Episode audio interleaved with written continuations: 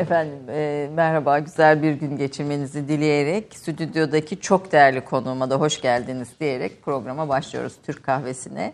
Sayın Orhan Koloğlu, bir Osmanlı Türk'ü, bir Osmanlı, bir Türk, bir gazeteci, bir tarihçi, bir basın ve medya tarih uzmanı aynı zamanda ve aynı zamanda aslında hem aile hikayesi ve hem de kendi hikayesiyle evet. Türkiye'nin e, uzun bir sürecine tanıklık etmiş önemli bir isim. Efendim şeref verdiniz. Sağ Hoş olun. geldiniz. Ben, ben teşekkür ederim efendim. Buyurun. Ee, efendim 15 ülkenin arşivine girmiş bir tarihçisiniz. Evet. Basın ateşeliği yaptığınız dönemlerde ve bu ülkelerin birçoğu da Arap ülkeleri aynı zamanda. Evet. İtalya, Fransa, Vatikan var tabii, bu tabii, arşivlerden. Tabii, tabii. Ee, biraz bu bundan kısaca söz edelim. Sonra da aile hikayenize gelelim. Hayır.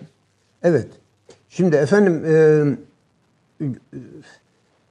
zorunlu bir şey babamdan başlayan bir e, durum var. Şimdi çok tuhaf. Babam ben çocukluğumda e, önce kaymakam sonra vali. Arap kaymakam olarak meşhur Ama, bilinen ha, birisi. Ha, Arap kaymakam diyorlar fakat Arapçası Araplardan daha kuvvetli. Bunu sonradan anladık. Bir de e, gerçekten o dönemde ki e, e, Cumhuriyet'te içindeki bazı çekişmeler dolayısıyla böyle e, Kur'an yorumunu kendine göre yapan hocalar filan belirmeye başlamıştı. Babam gayet açık söyleyeyim Arapçayı en iyi bilenlerden birisiydi. Kur, Kur'an'ı tam bilen ve kesin olarak yanlış şunu da söyleyeyim sanıldığı gibi evde her gün namaz kılmak falan yoktu. Hayır.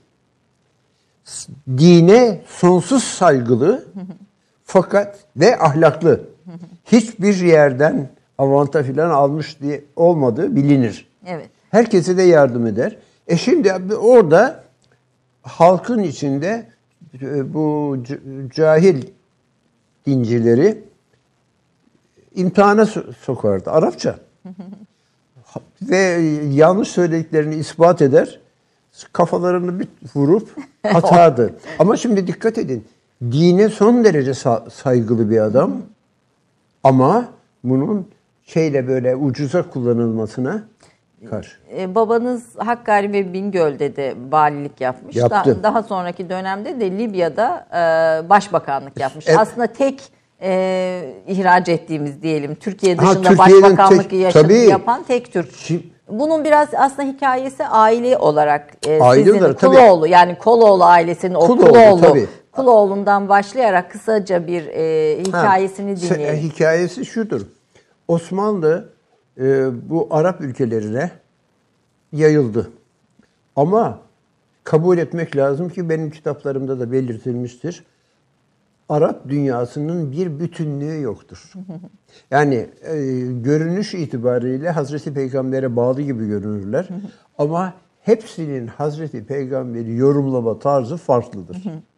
Zaten düşünün Afrika e, çölünün ortasında, e, Arap Yarımadası'nın ortasında cahil olarak yaşayanlar bir Ümmi, okur ufacık binalarda Şimdi bunların kültür olarak ta- tazelemesi mümkün değildi. Kendi aralarında yapıyorlardı ve onun için sınırlı kalıyordu. Dolayısıyla da birbirlerine karşı Arapça kökenli ben yaşadım çünkü içlerinde. Birbirleriyle anlaşamıyorlardı. Hangi ülkelerde bulundunuz hocam? Efendim? Hangi ülkelerde bulundunuz? Ben Cezayir, Tunus, Libya, Mısır, Beyrut, Kudüs, o bölge filan hepsinde hepsinde bulundu. Avrupa'da da bulundu. Şeyi de yani şeye e, Bağdat ve e, aşağıya doğru Arap Yarımadası hepsinde bulundu. Hepsinde yani bütün o kültürleri, o coğrafyayı tabii, tabii, görme tabii, tabii, imkanınız tabii. oldu. Aileniz Osmanlı tarafından e, Libya ve Cezayir o bölgeye gönderilen e, Kuloğlu. Kuloğlu. Kul, Kuloğlu ne demek hocam? Kuloğlu Allah'ın şey pardon sultanın oğlu. Sultan. Kul.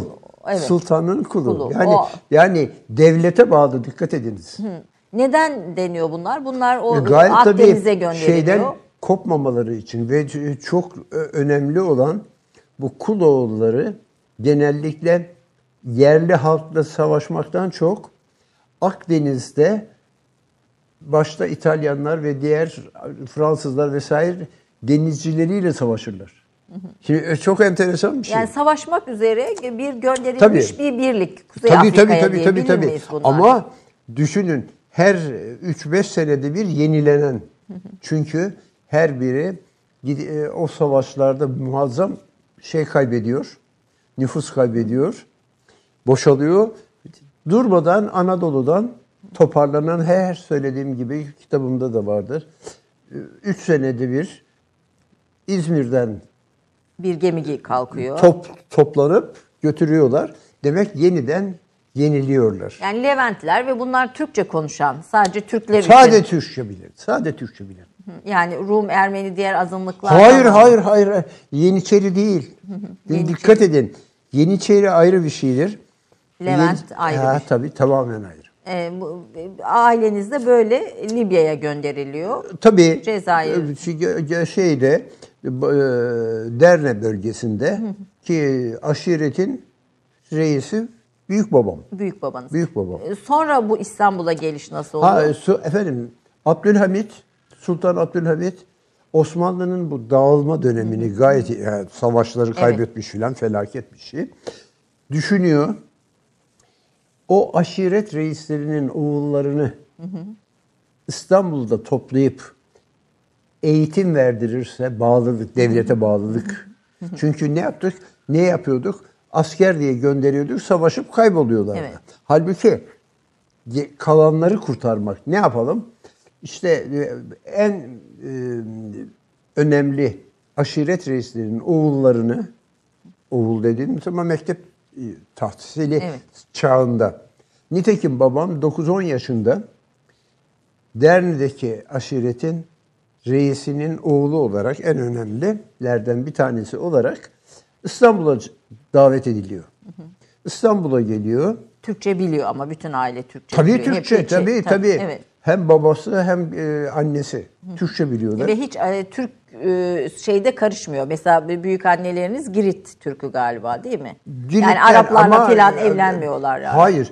Girit'te ama Giritli de Giritli olunca Rum da değil ki. Hayır, hayır Türk Girit Türk'ü dedim zaten. Ha, Girit. Tü- Türk'ü. Ha, Velhasıl kelam Türkçeyi çok iyi biliyor.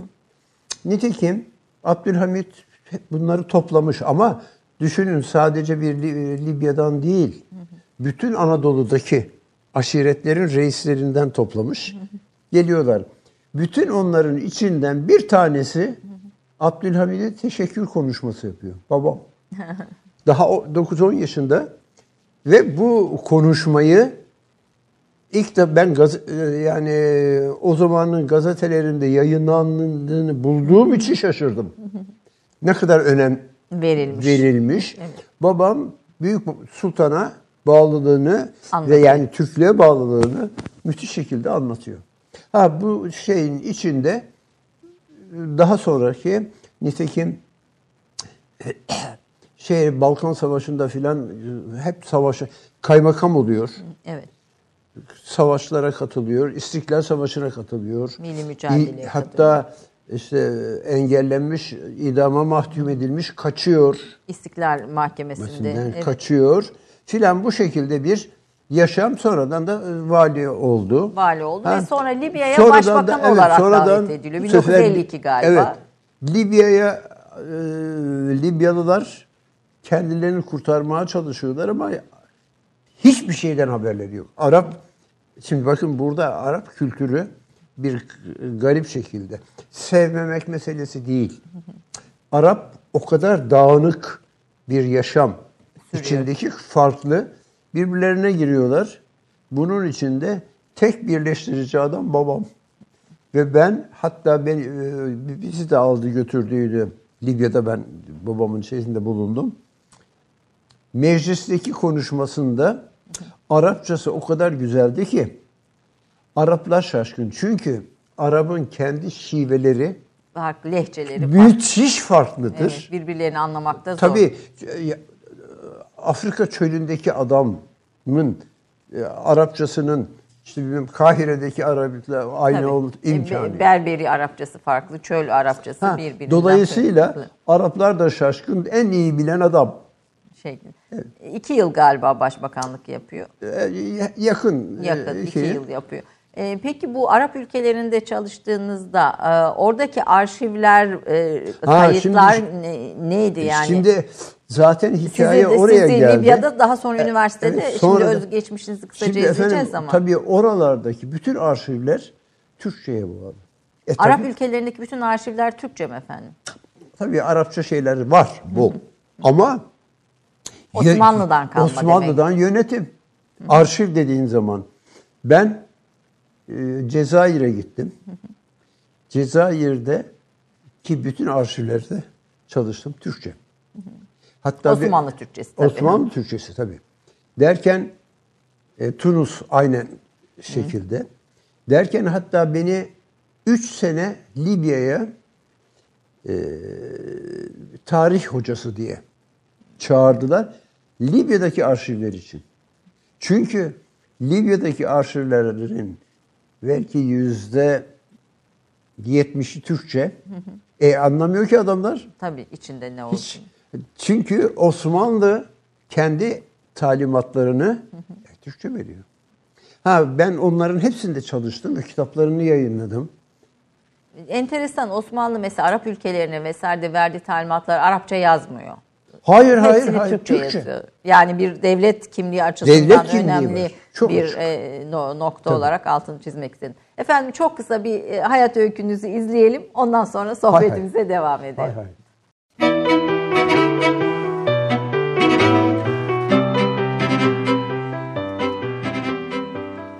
Orhan Koloğlu, Türkiye'nin bugüne kadar ihraç ettiği ilk ve tek başbakanın oğludur. Babası Sadullah Bey, Türkiye'de çeşitli ilçelerde kaymakamlık ve illerde valilikler yaptıktan sonra 1948-1950 yılları arasında Libya'nın daveti ve Türkiye Cumhuriyeti'nin de izniyle Libya Başbakanı oldu. Orhan Koloğlu 1928'de babasının kaymakamlık yaptığı Konya Kadahan'da doğdu. Galatasaray Lisesi'ni bitirdi. Yüksek eğitimini İstanbul Üniversitesi İletişim Fakültesi'nin gazetecilik bölümünde yaptı. Strasbourg Üniversitesi'nde doktora yaptı. Avrupa'daki Türk imajını tez olarak hazırladı. Gazetecilik alanında eğitici olma hakkını kazandı. Gazeteciliğe 1947'de başladı.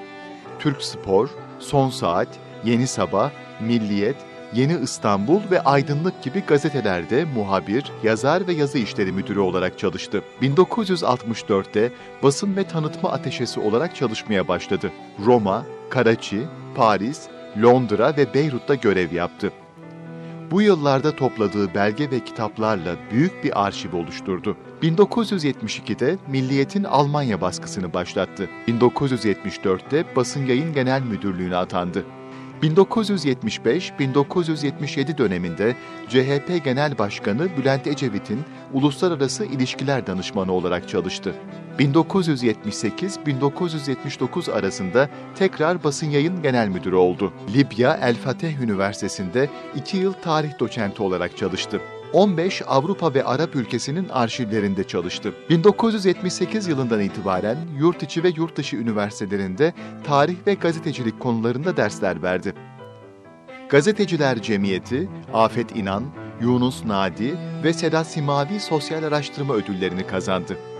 Üniversitelerdeki basın ve tarih hocalığı görevlerine ek olarak tarih kitapları yazmaya başladı. Türkçe ve Osmanlıcanın yanı sıra Fransızca, İngilizce, İtalyanca, Almanca ve Arapçayı bildiği için eserleri 15 ülkenin arşivlerine ait belgelerle zenginleşti. Osmanlı Devleti'nin son 100 yılı üzerine odaklanan Koloğlu'nun hepsi tarih konularını işleyen 60 yayımlanmış kitabı vardır. Abdülhamit Gerçeği isimli kitabı hükümdarı konu alan en mükemmel eser olarak kabul edilir. Kitaplarının önemli özelliği belgeye dayanmasıdır.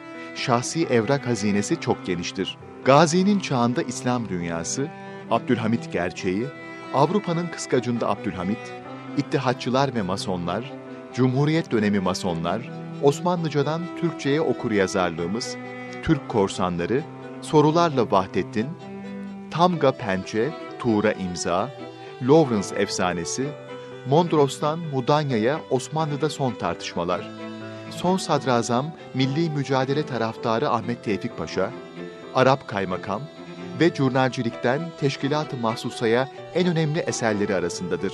Belgesiz yazmayan Orhan Koloğlu, basın mesleğinin duayeni olmasının ötesinde tarihi konularda verdiği eserlerle Türkiye'nin değerleri arasında yer almaktadır. Efendim siz Türkçe'ye de çok önem veren birisiniz. Bu duayen kelimesini aslında şimdi kulağımı ve, ve ben yazdım ama kulağımı rahatsız etti. Onun yerine ne kullanmalıyız Türkçe'de? Ha, Üstad tam karşılıyor mu? vallahi size bırakıyorum. Ay ne ne siz sizin şeyinizde Kendi ne? mi? Kendi, hayır. Ben bu konuları bilen adam. yani hakikaten e, şeyler övünmeden kaçınıyorum. Çünkü o kadar garip bir çalışma tarzım oldu ki kimse buna ye- yetişemedi. Samimi konuşmak. Evet çok hızlı çalıştığınız ve çok hızlı Müthiş. yazdığınız söyleniyor. Bir kere e, e, sürüklendikten sonra deliler gibi her yere giderekten, araştıraraktan hani mesela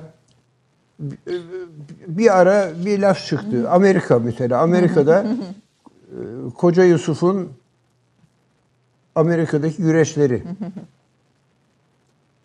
Ben kendim yani bir hastalık var demek orada. Kendi cebimden Türkiye'den çıktım. Uçakla Amerika'ya gittim. Amerika'daki bütün Koca Yusuf'un güreştiği köylere dolaştım. Meğer oradaki o köylerin hepsi bir de şey yapıyorlarmış. Ee, Koca Yusuf'a ait resimler. Güreş Buldunuz onları. Evet, ale, onları buldum. Alelacayip bir şey. Ben bir aylarca dolaştım. Şimdi düşünün bunun hepsi cepten gitmiş bir şey. Yani demek ki e, Merak ve merak tecessüs duygunuz ve tabii. gerçeği kaybetmemek. Yoksa para diye e, şey hadi verin yahu demem lazım. Hayır. Şimdi hadi para versek de gönderemeyiz. O kadar uzun çalıştıramayız. Ee, bu güreş meselesi açılmışken e, bu Türk güreşçilerini e, eser haline getiren, yazan ve gündeme getiren de birisiniz. Evet, Onların evet, evet, hikayesini.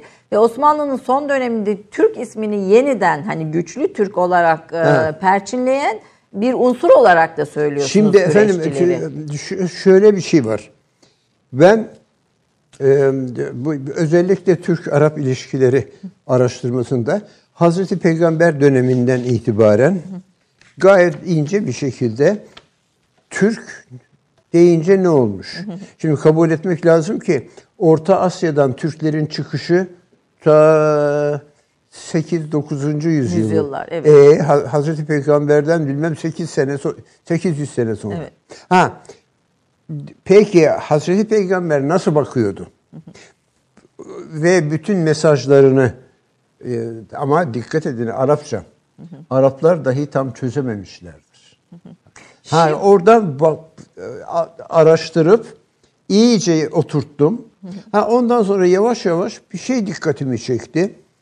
Tabii e, Anadolu şeyden Orta Asya'dan çıkan Türklere e, kendilerine göre hanedana göre yani gruplara daha da- hanedan demek de şey, şey Kabile belki, e, gruplar. kabile Evet. ha, kabile Osmanlı e, ailesi bilmem ne Selçuklu filan falan diyebilirsiniz. Bunu söylüyorsunuz fakat Avrupa çok ısrarlı bir şekilde Türk kelimesi üzerinde Haçlı seferlerinden beri. Haçlı seferi ne zaman başlar? Biz 1071'de Malazgirt'e e, girdiniz. Malazgirt'ten e, R- e, Yunan Rum devletine galibiyet getirip Anadolu'ya girince ve daha da enteresanı esir ettiğimiz o, e, Rum padişahını kendi tahtına bizim askerler götürür oturturlar. Yani bir başka uyuşma müthiş bir tabii çok önemli ama çok önemli. Esir aldığınız padişah e, hükümdarı Öldürmüyorsunuz. öldürmüyor. unutmuyorsunuz. Bilakis devam et. Tahtına devam Ha, ettirtiyorsunuz. Çok büyük bir politika. Bunun içinde Avrupalıları şaşırtan Türk kelimesi olmuş. Bize o zamandan itibaren sade Avrupa'nın bütün kaynakları ve bunu çok rahatlıkla söylüyorum. Türk diye bahsediyor. Onun dışındakiler hiç. Bizimkiler ama hanedan Osmanlı. Osmanlı bir de e, 15. yüzyıl hem İstanbul'a yerleşmek ne demek? Dünyanın en büyük Tabii bir başkenti. Bizans'ı, bir de Bizans'ın Ha, başkenti. Onun arkasından da devleti ebed müccet Mü- Evet. mantığını getiriyorlar. Biz kendi kendimize Osmanlı de- diyoruz ama bütün Avrupa Türk diyor. Türk diye e, gidiyor. Ondan sonra e, 300 sene 400 sene sonra hasta adam Hasta adam sözünü ilk kim kullanıyor hocam? Ha, bi- 1600'lerin ortasında bir, kullan- bir kullanış var ama yeterli değil yani kafi değil. 1700'lerden sonra Avrupa yeni yapılanmaya girince dikkat ediniz. Rönesans ve aydınlanma Ha, girince bu sefer kendisinin ve Osmanlı'nın da yavaş yavaş şeyleri benimsemesi, onların sistemini Batıya doğru açılması, açılması, hele ticarette tamamen onlara hak vermesi, kapitülasyonlardan sonra. kapitülasyonlar. Bunun sonucu hasta adama Osmanlı'ya daha çok 1700'lerin sonu, 1800'lerin başında hele Yunanlıların bağımsızlığı almasının arkasından geliyor. Hasta adam.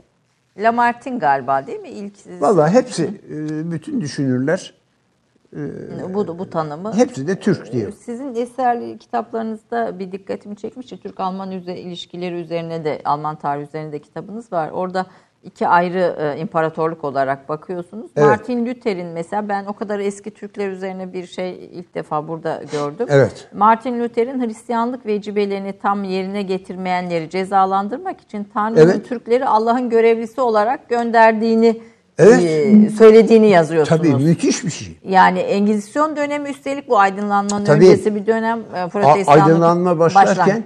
artık e, şimdi Osmanlı'nın o dediğimiz gibi devlet ebed müddet Evet. mantığıyla bayağı Osmanlı gittikçe yayılıyor. Bütün Akdeniz'i alıyor. Bütün şeyin Avrupa'nın ortasında o- zaman adamlar düşünüyorlar. Kim var karşısında? Bir tek bir tek o. Bir Osmanlı var. Onda Osmanlı- Türk olarak Onda aslında. Türk. Ha. Türk- Türk o. Şimdi bu durumda yapılacak hiçbir şey yok. Avrupa ısrarla gidiyor. Ha ama Avrupa Türk'ün getirdiği anlayışın kendisini kurtarmayacağını. Yani Hristiyan Katolik Kilisesi'nin daha İsa zamanından beri para yolan bir sistem. Evet o sisteme karşı Ha, başlıyor ha zaten. bakıyorlar ki e yahu bunu kullanmayan Türk ön plana çıkıyor. Kendileri de bütün batıyorlar. O zaman işte e, Luther'in yaptığı hikaye buraya geliyor. Türk doğru yolu gösteriyor. Bir tür fikir ve bir önderlik yapıyor aslında evet, sizin bakışınızla. evet. Sizin e, Avrupa'daki Türk doktora teziniz e, Sorbon galiba değil mi? Doktora teziniz Sorbon'da mı Salzburg Üniversitesi? Şey, e, şeyde Strasbourg'da pardon. Strasbourg. e, Strasbourg'da. Esas, e, Türk Avrupa'daki Fransa'daki Türk imajı üzerine. Bunu kitap haline getirmediniz hocam herhalde. Tabii işte basıldı. Basıldı mı kitap Basıldı. haline Ha, geldi? vardı bu kopyası. Kopyası. Ha, tabii. Ee, a- bu bu tezi yaptığınızda hangi yıllardı? Ha ben şey, e, şimdi efendim şöyle bir şey oldu. Bu basın tarihi üzerindeki çok aktif çalışmalarım üzerine Strasbourg Üniversitesi 60'lı yılların başı da beni e, e, bir uluslararası sempozyum düzenlediler. Ama kimlere biliyor musunuz? Mes- meslekte araştırma yani Araştırma çok yapan. tuhaf bir Evet. şeydi. Bütün Avrupa ülkelerinden basında ilgili ama tarihe İlgi yönelenleri duyanlar. Bir araya getiren bir sempozyum yaptılar. Birkaç ay. Ve bunun sonucu bana da doktora verdiler. Şimdi böyle Avrupa'da ki daha sonraki yıllarda Avrupa tarafından var yani görüşleri kabul edilen gazeteci olmak hakkını kazandım. Evet bu çok önemli bir Bu şey. çok Bir önemli bir şey. olarak. O, onlardan. Sonra da ben de bunun üzerine ayrıca Strasbourg'da Fransız çünkü 3 3 seneden fazla Fransa Paris'te görevliydim. Fransa'daki basınınla Türk'ün nasıl gündeme geldiğini, Türk kelimesini. Bunu şeylere bağlayarak, belgelere bağlayarak çok şey bir kitaptır. Tamamen nasıl Türk'ten bahsediyorlar, niçin Türk'ten bahsediyorlar. Ama bütün Avrupa gibi Fransızlar da şey yapıyor. O zaman daha çok fark ediliyor ki Avrupa ısrarla Türk diyor. Osmanlı da Osmanlı diye yaşatırım zannediyor. Olmuyor. Olmuyor. Ondan sonra Osmanlı gidiyor Türk kalıyor diyorsunuz. Tabii. Ondan sonra zaten kavga dövüş. Ee, Abdülhamit üzerine yazdığınız kitap Abdülhamit Gerçeği isimli kitap. Ee, Evet. Murat Bardakçı'nın da ar- arkada yorumu var. Ee, Sultan Abdülhamit hakkında e, tarafsız e, anlatılan e, en önemli kitap, en mükemmel kitaplardan Tabii, birisi öyle. diyor. Ee, ifrata yahut tefrite sapmadan, lehinde ve aleyhinde söz edilmeden olduğu gibi e, bir Doğrudur. Türk, Türk devlet adamı kimliğiyle e, anlatılmıştır diyor Abdülhamit Gerçeği Şimdi isimli efendim, kitap. Şimdi biz- Abdülhamit de bir e, Abdülhamit'e karşı Avrupa basını ve Avrupa medyasında bir şey var. Bir Evet, tabii onlar nefret başlıyor. sevmiyorlar. Yani, sevmiyorlar. İşte Kızıl Sultan yapıştırmaları da oradan geliyor. Şimdi şöyle bir şey var. O, Abdülhamit'ten önce şey masonluğa geçen ağabeysi Murat. Beşinci Murat. Şimdi masonluk ne? Ben yaptığım çok e, ilginç bir, bir sürü kitabınız üç- var evet Ha, masonlarla ilgili. Abdülhamit ve masonlar var. Masonlar ayrıca Cumhuriyet dönemi var. 19. yıla ama bunun için de ma- mason arşivlerine Belçika'ya, Fransa'ya, İngiltere'ye gitmek zorunda kaldım. Gittiğiniz arşivlerde çalıştınız. Tabii çünkü e, bir Osmanlı Sultanı Murat oğullarıyla beraber mason oluyor. Ulan masonluk nedir? ki? Hiç bilmediğimiz bir şey. Ben gidip onların özel arşivlerinde çalıştım. Ha o zaman bir şey gördüm. Belli bir dönemde daha 10 1400'ler 1500'lerde İngiltere'de yönetimin yani Osmanlı'nın çok ilerlemekte olduğu bir dönemde kendilerinin hiçbir işe yaramaz hale geldiğini fark ediyorlar. Onlara karşı birlik olarak toplanıp hazırlık yapmak için masonluk hareketi başlıyor. Yani masonluğun çıkışında da biraz Osmanlı'nın güçlü bir e, ilerleyişe Tabii sahip olmasının Osman etkisi tabii var. Osmanlı'ya kar- ka- ona karşı bir, bir- birlik hareketi yapalım. Masonluk Osmanlı'ya karşı birlik hareketi olarak çıkıyor. Olarak çıkıyor. Sizin arşivlerde Ama- elde ettiğiniz belgelerle. Ama tabii tabii kendi söyledikleri. Sonradan seneler geçiyor. Avrupa modernleşiyor. Parlamenter sistemler filan geçince de bu sefer masonluğun etkisi kalmıyor. Ama buna karşılık mason locaları ticaret aracı oluyor. Bir tür tü- ülkeler Tabii arası tabii. liberal o zaman, ekonomi. ha, o zaman Osmanlı'daki mason locaları tam tüccar. Şimdi İsta- Osmanlı'daki mason locaların İtalyan e, temelinde İtalyan bir mason locasının Tam, e, olduğunu yok ya, değil. notlarınızda İta- İtalyan sanki locasından yararlanılıyor. yararlanılıyor diye. Evet. Bizimkiler e, İttihat ve Terakki kuruyor filan ayrı mesele. Ama kurdukları e, masonların sade ticaret yaptığı dönem. Yani siyaset yapmıyor. Peki bir e, Osmanlı padişahı Murat'ın e, mason olmasının sebebi ne? Buna dair O, o şimdi efendim biliyorsunuz e, savaş kay- kaybı var. Osmanlı'nın içine evet. giriyorlar filan. Ne nasıl kurtarırsın? Avrupalıyla ya, e, dost olursan kurtarırsın. Oyunu geliyor.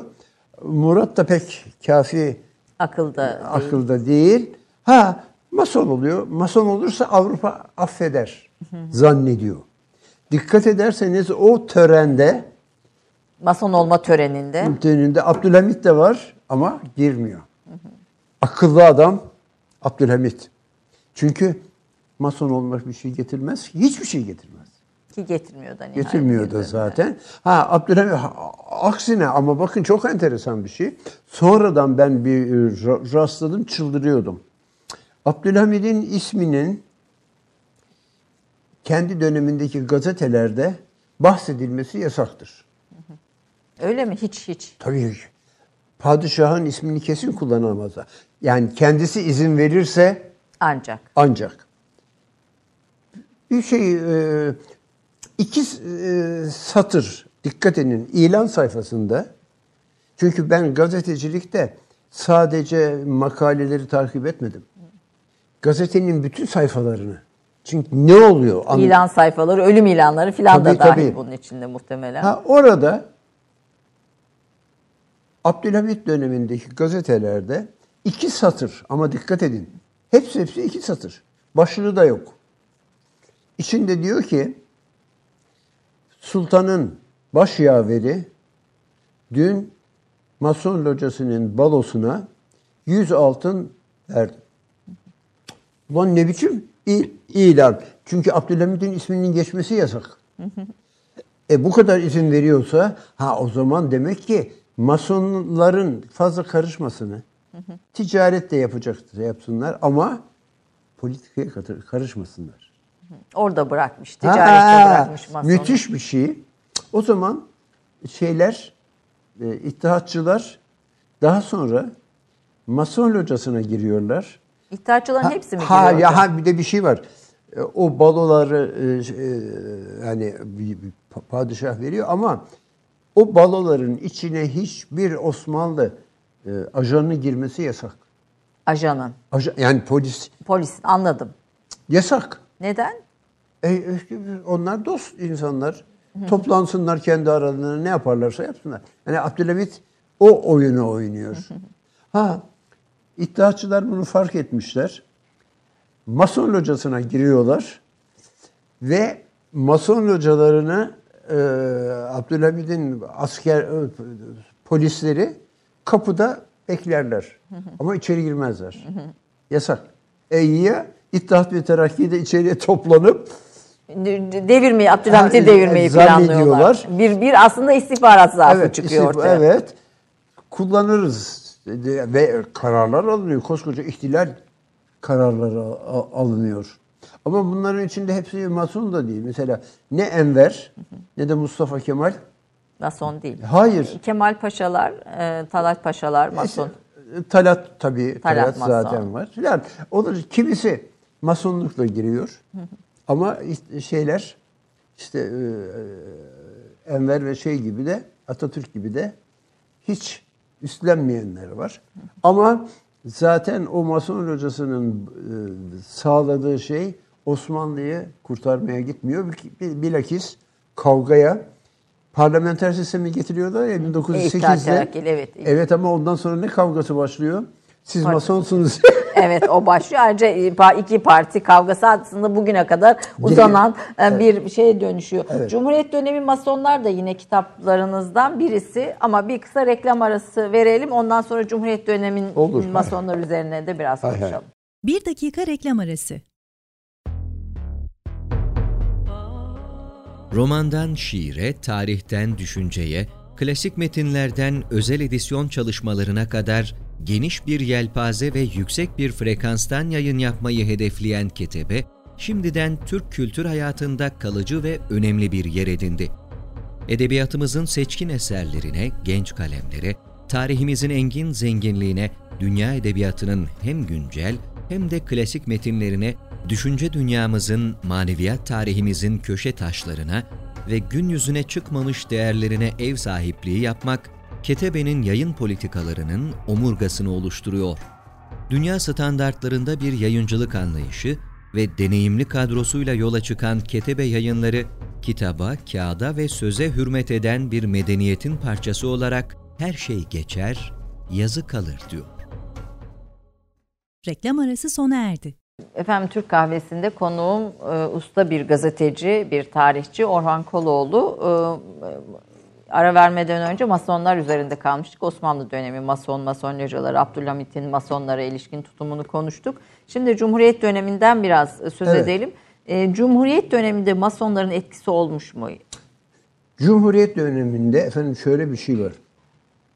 Yani Atatürk, e, İttihat ve Terakki'nin toplantıları Mason hocasında Yapılmış yapılıyor. ve Abdülhamit'i devirme planları ama o locada Mu- Mustafa planlanmış. Kemal'in hiçbir rolü yok. Evet. Ha, onun gibi bir sürü insanın da yok. Zaten e, Masonluğu Osmanlı'nın içinde o e, teşkilata sokan da Talat Paşa. O da kaçmış. Almanya'da zaten. Yani bitmiş bir şey. Ha, yalnız e, Atatürk politik mü- mücadelelerde ortalığı fazla karıştırmak istemiyor. Uhuletle ve suhuletle Tabii hareket ida- etti. idaretle e, Evet. gidiyor. Nitekim valla senesini hatırlamıyorum. 32 1932 filan Dünya Mason Locası toplantısının İstanbul'da yapılmasını kabul ediyor. Dikkat edin. Ha ama Masonluğun artık hiçbir siyasi etkisi olmadı. Ticari Etkisi. etkisi olduğunun çok iyi farkındalar. Bütün masolar geliyor yani eh ticaretle gelebilirler. Gelmişler. Ama hemen arkasından da Osmanlı şey Türkiye içinde masonluğu yasaklıyor Atatürk. Demek ki yani yok. E, şu şey. an ama ondan lo- sonra ha, ne zaman kuruluyor Sonra tekrar efendim Mason ben locası? de şöyle bir şey oldu. Türkiye'de bu konuya hiç girmiş başka tarihçi marihçi de yok. Bir de e, bütün e, Belçika'ya, Fransa'ya, İngiltere'ye gidip orijinal arşivlerinde Çalışma. çalışmış başka kimse yok. Hani sadece Türk değil, Avrupa'da da yok. Ben gidip oralarda bir e, arayınca o zaman anladım ki masonluk bir e, sanıldığı gibi siyasi bir güç Değil. Tamam. E, yazdım da kitapları. Ben de hem e, hiçbir zaman üstüne alınmadım. Ben de hiçbir alakam yok. Demeye kalmadım. Masonluğun tarihi üzerinde Türkiye'de hiçbir şey bilen adam yokmuş. Bu sefer Türkiye'de Masonların kendileri dahil o zaman. Ha, şeyden sonra Atatürk'ten çok so- sonra tekrar masonluk başladı. Bu sefer beni davet ettiler. Ayıptır söylemesi. Belki 15 defa konferansa çağırdılar. Hem de genel kurul toplantısı. Kendi tarihlerini bilmiyorlar. Ha, bu bir şeyi gösteriyor. Demek ki ma- masonluk kullanılan bir araç. Bir öyle özellikle de Amerika tarafından. etkilisi hep e, neyi yapacak? Ticaret yapacaksa ticarete karşı çıkamazsınız. O Evet. onun şeyler masonlukla alakası yok. E, siyaset olarak Türkiye'de hiçbir parti masonluğa Sıcak basma. hayır asla Bir, bir dönem Adalet Partisi içinden de e, olanlar ama dediğim gibi beni e, ya düşünün bu alelacayip hiç alakam olmayan hiçbir zaman bağlı olmadığımı belirtti. İstanbul'daki Mason hocalarının di- yer altındaki e, hazinelerine ve oradaki e, iskelet e, abidelerine filan ben girdim. Girdiniz. Kendileri soktular. Hayır. onların izniyle Onlar ha, girdim ve öğrendim ancak ben de bunun çerçevesinde masonluğun bir, bir, bir birlik olmak şeysi olabilir. Ekonomik bir birlik ama, Ama dünya siyasetinde Dünya etkisi siyasetinde hiçbir rolü yok. Hiçbir rolü. Bunu tekrar biraz abartılan ve biraz da Ha, böyle tabii, bir tabii. fazla güç Tabii. yüklenen bir Tüc- tüccar takımını kenar peşlerine takıyorlar. hafif oynatıyorlar. bu bunun içinde de Amerika'nın etkisi büyük diyor. Büyük. Büyük- büyük- Amerikan büyük- tabii. Bugün dünyada en yaygın şey Amerika'da. Masonluk. Ba- ba- ülke olarak başka ülkelerde en çok Yok hayır işte Avrupa'da var kalan yerler ama Amerika bayağı gen... mesela İngiltere e, şey İngiltere zaten çoktan baştan Başta. başından reddetmiş. Diğer Av- Avrupalılar da. Onlarda da çok fazla yaygın ve etkin değil ama bir ticari birlik olarak bakılabilir. Abdülhamit'i konuşuyordu. Abdülhamit kanuni olmak kolay, Abdülhamit olmak zor diyorsunuz kitabın Ha. e, içinde. Çöküş aşamasında bir toplumda e, başka bir çare e, olmadığı bir yerde hükümdar olmak zor. Abdülhamit'le ilgili fikriniz Şimdi ne? Bugün çok da gündemde yani diziler filan. İzliyor musunuz dizisini? Şimdi, va- evet ama artık biraz iş sulandırma E, Tabii uz, uzadıkça, bölüm uzadıkça Ben hikaye farklılaşıyor. çok iyi takip ettim. Adım adım ve dediğim gibi hani düşünün iki satırlık ilanını dahi yakalamışım. Hiç. Çünkü Osmanlı e, hanedanı içinde Murat abisi Murad'ın artık iyice sulanıp çöktüğü bir Kaç yıl hükümdarlık yapıyor Murat? Çok kısa Murat bildiğim çok, kadarıyla. çok, Çok, kısa, kısa çok bir dönem kısa. diye hatırlıyorum. Ve zaten e, Akli dengesi bozuk, gidiyor. evet. Kendi oğullarıyla beraber mason olmuş filan falan böyle bir hikaye. Oğullarının bir şeyi yok herhalde Hayır, bugüne onlar de. yok o, Bir yok. devamlılığı yok. Ha, Abdülhamid'i sırada Abdülhamit var. Abdülhamit tahta geliyor. Şimdi Abdülhamit ama çok enteresan bir şeydir. Osmanlı ha- hanedanı içinde bir bölünme vardı. Yani e, şimdi Murat masonluk bilme hepsi onlarla dostluğa yaparken tabii ki olmayanlarla dı- dışlayan. Abdülhamit her şeyden evvel ekonomik bir yaşam gerektiğini fark etmiştir. Ve böyle tahtın dışında hiçbir rolü olmadan durduğu sırada Hristiyan bir tüccarla işbirliğine girer. Büyük para kazanır. Kendisi. Kendisi evet evet şey de vardır. İsimleri de şey, Evet. şey yap yanlış yanılmayayım. Çok enteresan. Demek ki ticaretin nereden girdiğinin farkında. Yükselen güç olduğunun farkında. Evet. Paranın da nereden geldiğinin farkında. Murat farkında bile değil. Hemen arkasından giriyor fakat bu sefer e, Osmanlı Devleti'ni savaşa sürüklüyorlar. Rezalet. Batıyor. Abdülhamid'in hiçbir rolü yok. Ama dikkatini çeken para işine kafa gitmiş. Ya oraya ya tabii de bir sanayileşme var. Ama e, Almanlarla ittifak e, Ha, ha, şimdi hayır. Önce Al, İngilizlerle ha- hafif şey yapıyor. Borç, borçlarını ödüyor biraz. Devlet bütçesinin battığını görüyor. görüyor. Yeniden bir sistemlere bağlıyor. Ha bunun içinde Almanlar sonra gelecekler. Yani daha doğrusu e, çok daha önce Alman subaylar gelmişler ama Fransız subaylar daha çok. E, Fran- Fransız kaybetmiş Alman'ı filan. Böyle bir ortamda yeniden bir ordu oluşturma işini Alman Subaylar. öğreti- öğreticilere ama dikkat Evet. edin. Öğreticilere veriyor. Ha ekonomisini son derece şeyle bağlıyor.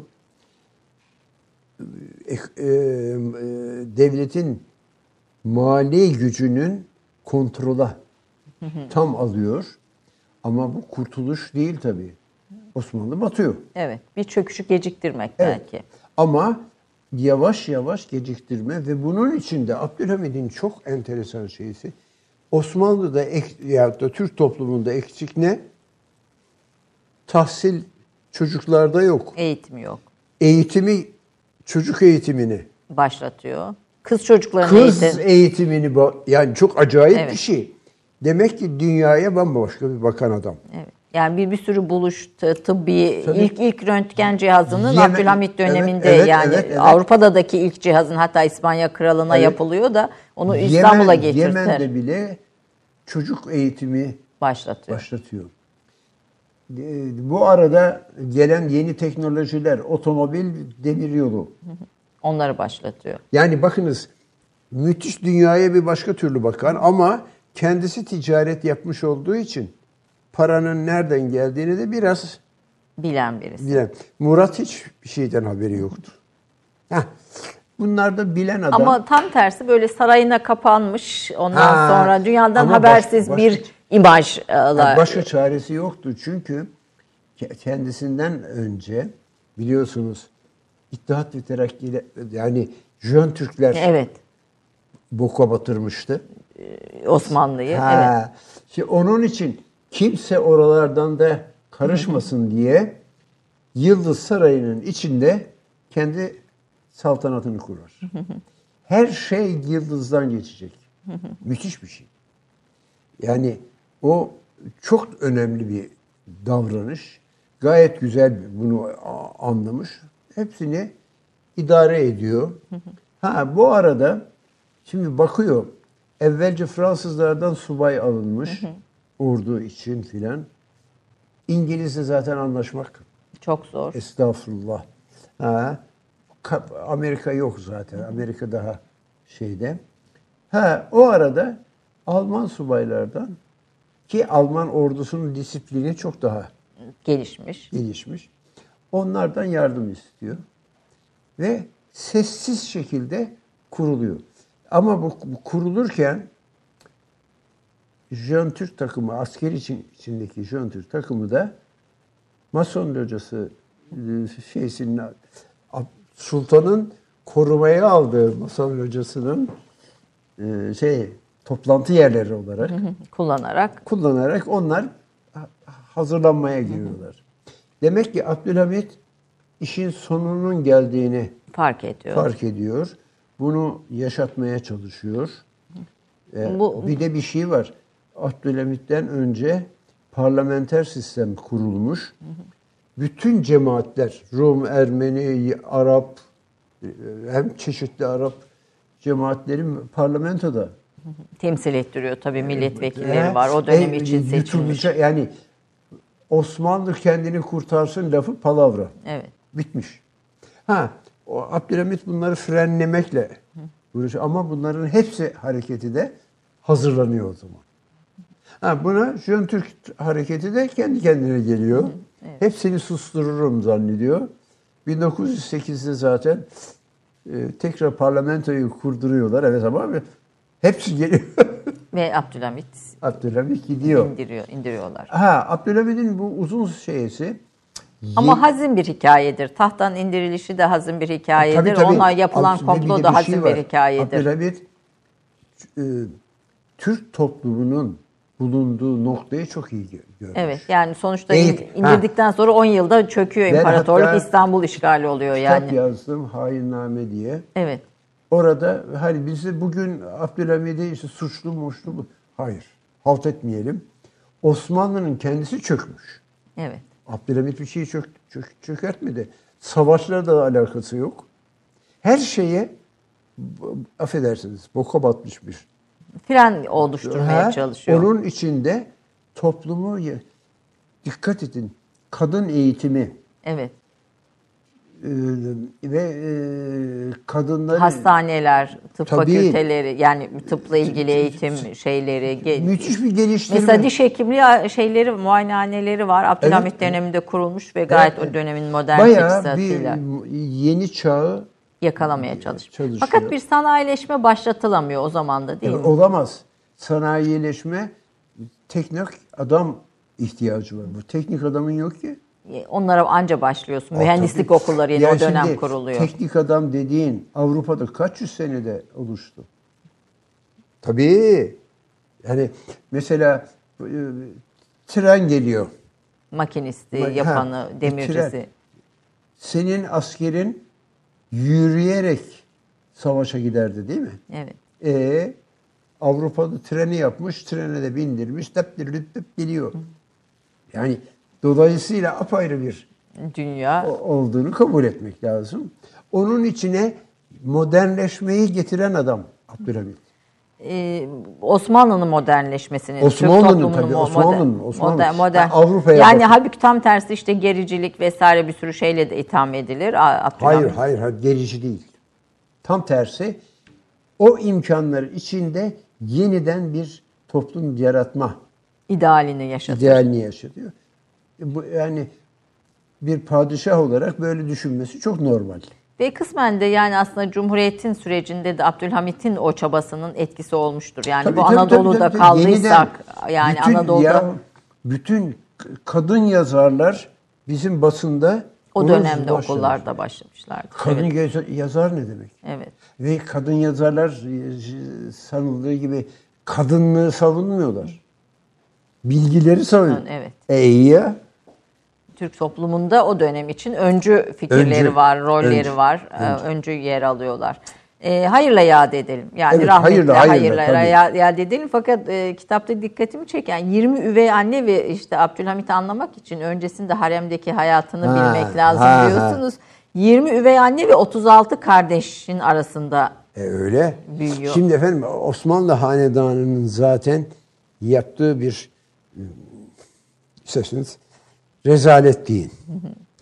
Durmadan hanedanın içinde boğuşma.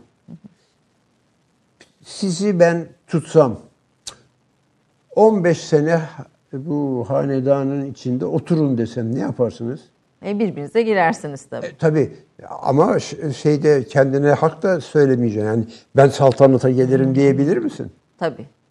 E, Dolayısıyla Osmanlı'nın yapısının en kötü tarafı devamlı olarak bir sıkışma. Bunun sonucu ne oluyor? Çoğu zaman bir padişah ölüyor.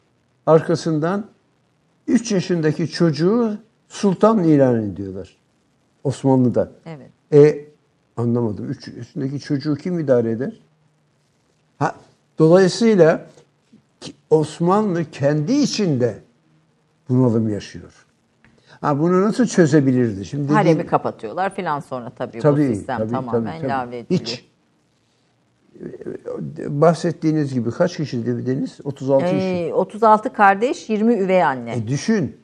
E, burada bir acayiplik var.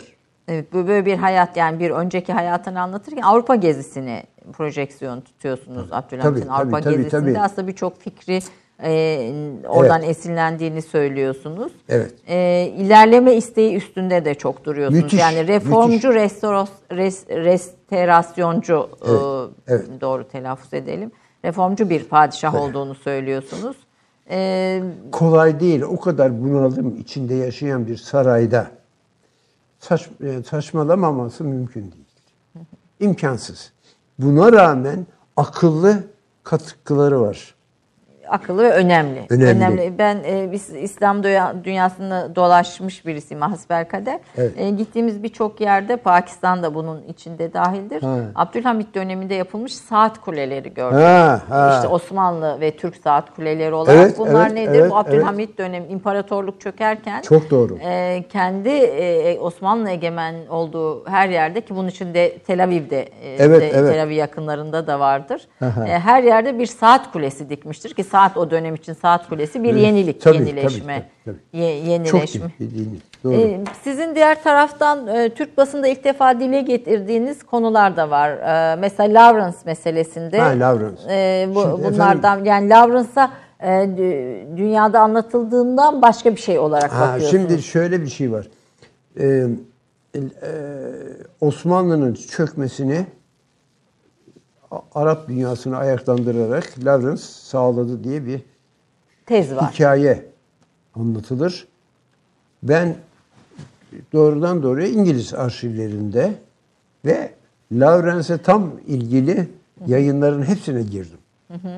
İngiliz. dikkat edin. Arşivlerinde gibi. Tabii. Londra'da mı? ve kitaplarında İngiliz ajanları kullanır. Lawrence bir halt değildir. Şaşırtıcı bir şey. Evet. Ajan olarak kullanır. He, git onlara para ver. Yardım et. Yani İngiltere adına işler yapmaya. Ama aslında Lawrence bir de e, cinsel, Kışkırt, cins- kışkırtıcı bir etkisi olmamış mı? Kışkırtmamış mı Arap isyanını Osmanlı'ya E tabii karşı? işte para, parayı parayla dağıtıyor. Ama Lavre, şimdi Arap e, İngiltere'yi tanımıyor ki. Karşısına Lawrence diye para getiren bir adam çıkıyor. O zaman Lawrence'e saygı duyuyor.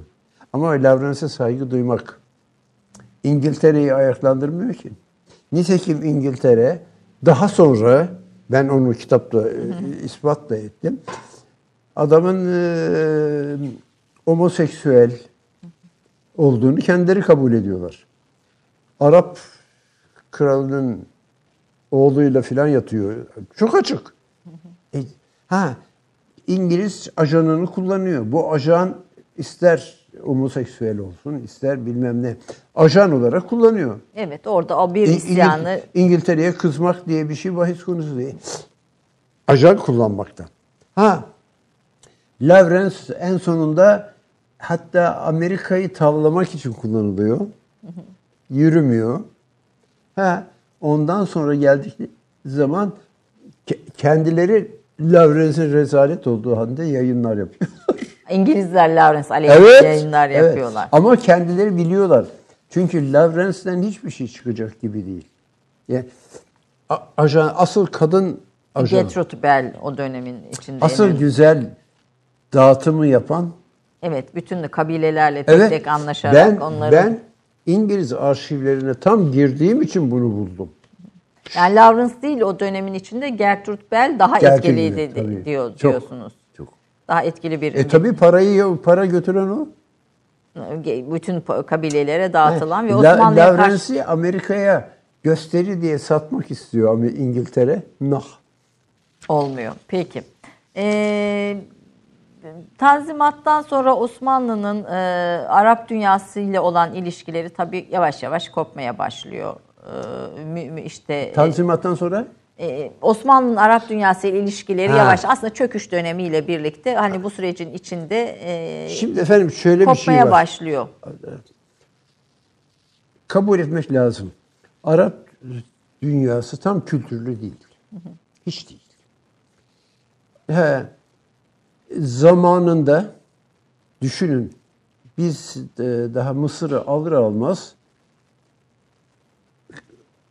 Kudüs'teki şey pardon Kudüs diyorum. E, Mekke'deki şerif de Osmanlı'ya derhal mesaj yollayıp siz başımızdasınız diyor. Yani yine sizin hilafetle ilgili bir konuşmanızdan e, notlar almıştım. Yani Yavuz zaten hiçbir Osmanlı padişahı Mekke ve Medine'ye Hayır, gitmemiştir diyorsun. hiçbiri gitmedi. Hiçbiri gitmedi. Hiçbir haç görevini yapmadı aslında bir Hayır, tarafta. hiçbiri. Ondan sonra da yok. Bir tek 1620'de bir sultan öyle bir şey planlamıştı. Ay, devirdiler. Yeniçeriler. Mekke ve Medine'ye giden yok. Hayır. Hilafeti alması da Yavuz Sultan Selim'in o dönemde kendisine gelen, Gelen- haberle ha- oluyor. Geliyorlar. Şimdi burada dikkati çeken bir şey Arap dünyasının hiçbir şeyden haberi olmadığı. Yani hani e, Hazreti Peygamber'den kalmış bir yönetim diyorsunuz ama Hazreti Peygamber'den 20-30 sene sonra İhtilaflar başlıyor. Şam- hani o ayrı bir tartışma. ama yani o demek hani, kopma ama nerede? Mekke'de kurmuyor. Şam'da kuruyor. Medine'de ve sonrasında Ya, Şam, Şam kaynağı. Arada büyük, çok büyük önemli bir şey var. Şimdi şey Osmanlı e, Mekke e, Şerifi Yavuz'a Mısır'ı fethettikten sonra Yavuz Sultan Selim'e oğlunu gönderiyor ve bizim kurtarıcımız Evet. ol diyor ve oradan sonra hilafet Hilafet e. Osmanlı'da kalıyor. Ve Osmanlı bu süreçte haç yolunun masraflarını üstleniyor. Yükleniyor. E, Kendisi de hani ona devam ediyor. Vahdettin'e kadar bu Geliyor. bu, bu şey sürüyor. Son son halife He. Vahdettin midir? Bahsettin. Şimdi ama burada bir şey var. Bir bir Osmanlı'nın da kapıldığı hata var. Şimdi kimdir şey?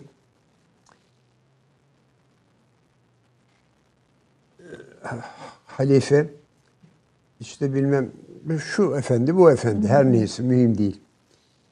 Yani biz Abdülmecit Efendi olarak, son halife olarak biliyoruz ama siz Vahdet, Vahdettin şimdi diyorsunuz. Peki ne e, e, ve devamlı olarak iki, onu takip edecek olan şeyi de e, şey diye ilan ederler. Ha- Halifenin Naibi, takip. ha bir, bir de e, isim tanırlar ona. Hı. Küçük küçük. Ha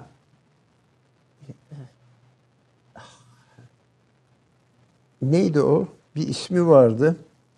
Ee, kullanılır. Bilmiyorum. Ara, Arapçada tam tersi gelen bir isim vardır. Şimdi efendim asıl kelime ayrıdır. Fakat devamlı olarak mesela padişahtan sonra padişahın en küçük oğlu da halife. Halife. Halife ne demek?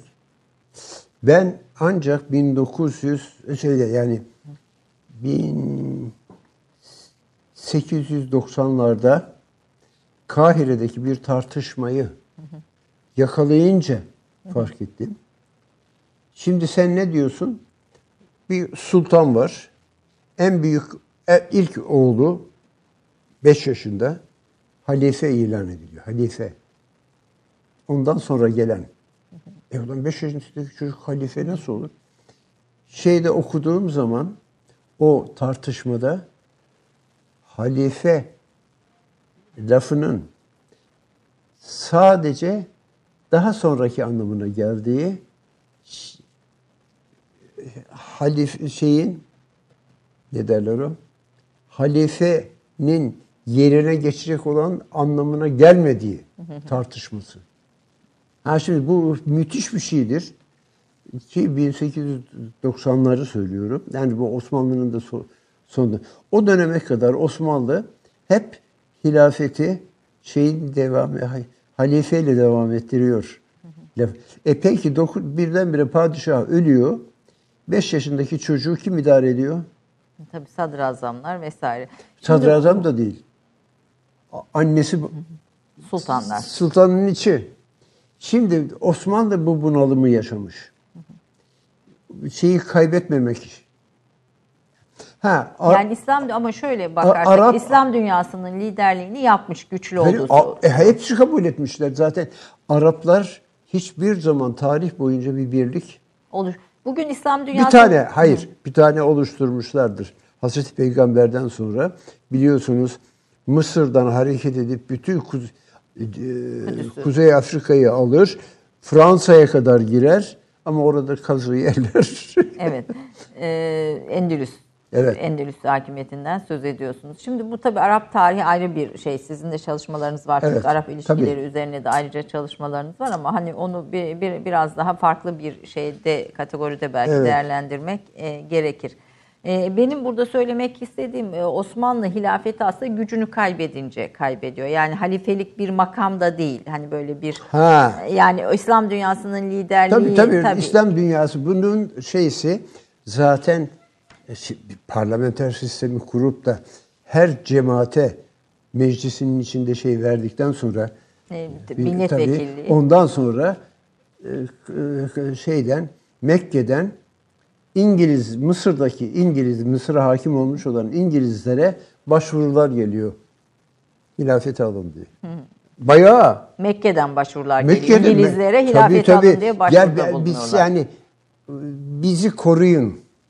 İşte biri bizi koruyun değil ama Osmanlı'nın yerine geçmek. Bu başlıyor. Engellen de, engellenemiyor da. Ha, ondan sonra İngiltere bunu çok rahatlıkla oynuyor. Fransa bile oynuyor. oynuyor. Hilafet meselesi. Evet, üstünde. hepsi oynuyorlar. Bütün Arap dünyasını yani Suriye, Beyrut ve e, Arap Yarımadası'nı kendileri derken Vehhabiler geliyor ya. Evet. Eyye. Onlara da sizsiniz diyorlar. Sonunda ama hilafeti Vehhabiler kaldırdılar. Tamamen. Tabii. E yok bunu böyle bir Zaten şey... Zaten öyle bir şeyde inanmıyorlar. Olmaz. Ona. İnanmadıkları Ama şey. yüzyıllar boyunca inanılmış. Evet. Peki. Efendim kısa bir ara vereceğiz. Şimdi Cumhuriyet dönemine geçeceğiz bu son bölümde. Bir dakika reklam arası. Romandan şiire, tarihten düşünceye, klasik metinlerden özel edisyon çalışmalarına kadar geniş bir yelpaze ve yüksek bir frekanstan yayın yapmayı hedefleyen Ketebe, şimdiden Türk kültür hayatında kalıcı ve önemli bir yer edindi.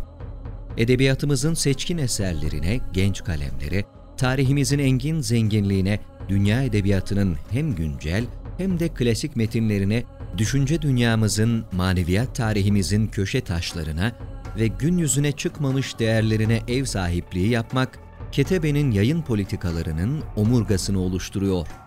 Dünya standartlarında bir yayıncılık anlayışı ve deneyimli kadrosuyla yola çıkan Ketebe yayınları, kitaba, kağıda ve söze hürmet eden bir medeniyetin parçası olarak her şey geçer, yazı kalır diyor.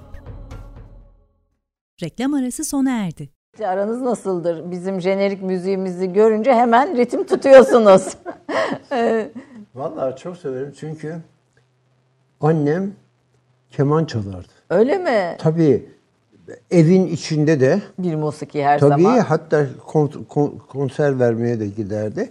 Bir de o, o dönemin en meşhur şarkıcılarının veyahut işte kemancılarının konserlerine giderken beni de alırdı götürürdü. Götürürdü o dönem. Onun için e, şeye müziğe çok Ee, Türk musikisi, Batı mü- müziği hangisi daha hayır hayır, Türk müziği. Türk müziği seviyorsunuz? Var mıdır sevdiğiniz besteciler?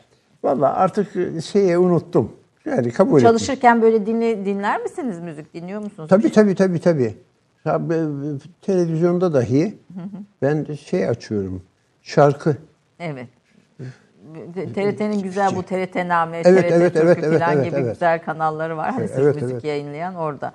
Ee, 2009'da huzur evine taşındınız. Efendim? 2009'da huzur evine taşındınız. Ha tamam. Bu bu kadar 300 çuval arşiv yığılmış evinizde kendi Şimdi sözleriniz. iki- 2009 ha, şimdi efendim iki, iki eee,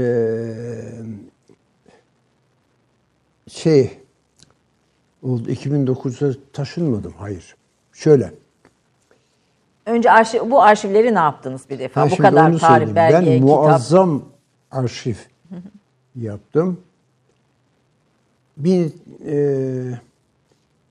998'de miydi o meşhur bir dep, deprem, Deprem oldu? 99 deprem. 99.